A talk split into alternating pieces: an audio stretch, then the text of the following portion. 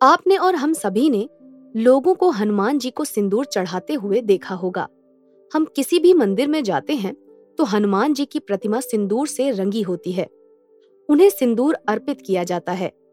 आपके मन में ये सवाल भी उठता होगा कि सिंदूर तो स्त्रियों के श्रृंगार की वस्तु है तो उसे हनुमान जी पर क्यों चढ़ाया जाता है? मान्यता है कि सिंदूर का चोला चढ़ाने से हनुमान जी बहुत जल्दी प्रसन्न होते हैं। और अपने भक्तों के सारे कष्टों को दूर करते हैं। सिंदूर चढ़ाने से जातक के जीवन में सुख समृद्धि आती है। कार्यों में आ रही विघ्न बाधाओं को भी हनुमान जी दूर कर देते हैं। हनुमान जी ही एक ऐसे देवता हैं जिनका पूरा श्रृंगार सिंदूर से किया जाता है। इस संबंध में एक कथा मिलती है। तो चलिए जानते हैं कि क्या है हनुमान जी के पूरे शरीर पर सिंदूर लगाने का कारण। सिंदूर लगाने की परंपरा बहुत पहले से चली आ रही है त्रेता युग में माता सीता भी सिंदूर लगाती थीं। कथा के अनुसार एक बार माता सीता अपनी मांग में सिंदूर भर रही थीं।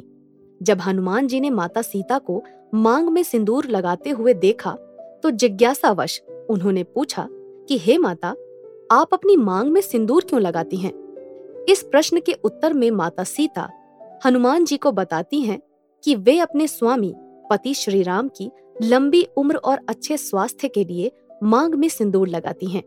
हनुमान जी अपने आराध्य देव प्रभु श्री राम से बहुत प्रेम करते हैं।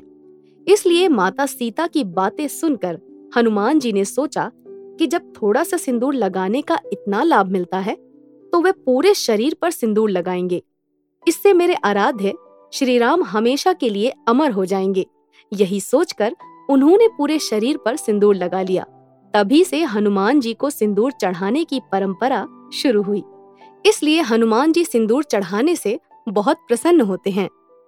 शास्त्रों में भी सिंदूर का महत्व बताया गया है, जिसके अनुसार जो सुहागिन मांग में सिंदूर लगाती है तो उसके पति की आयु में वृद्धि होती है और उसका स्वास्थ्य सही रहता है।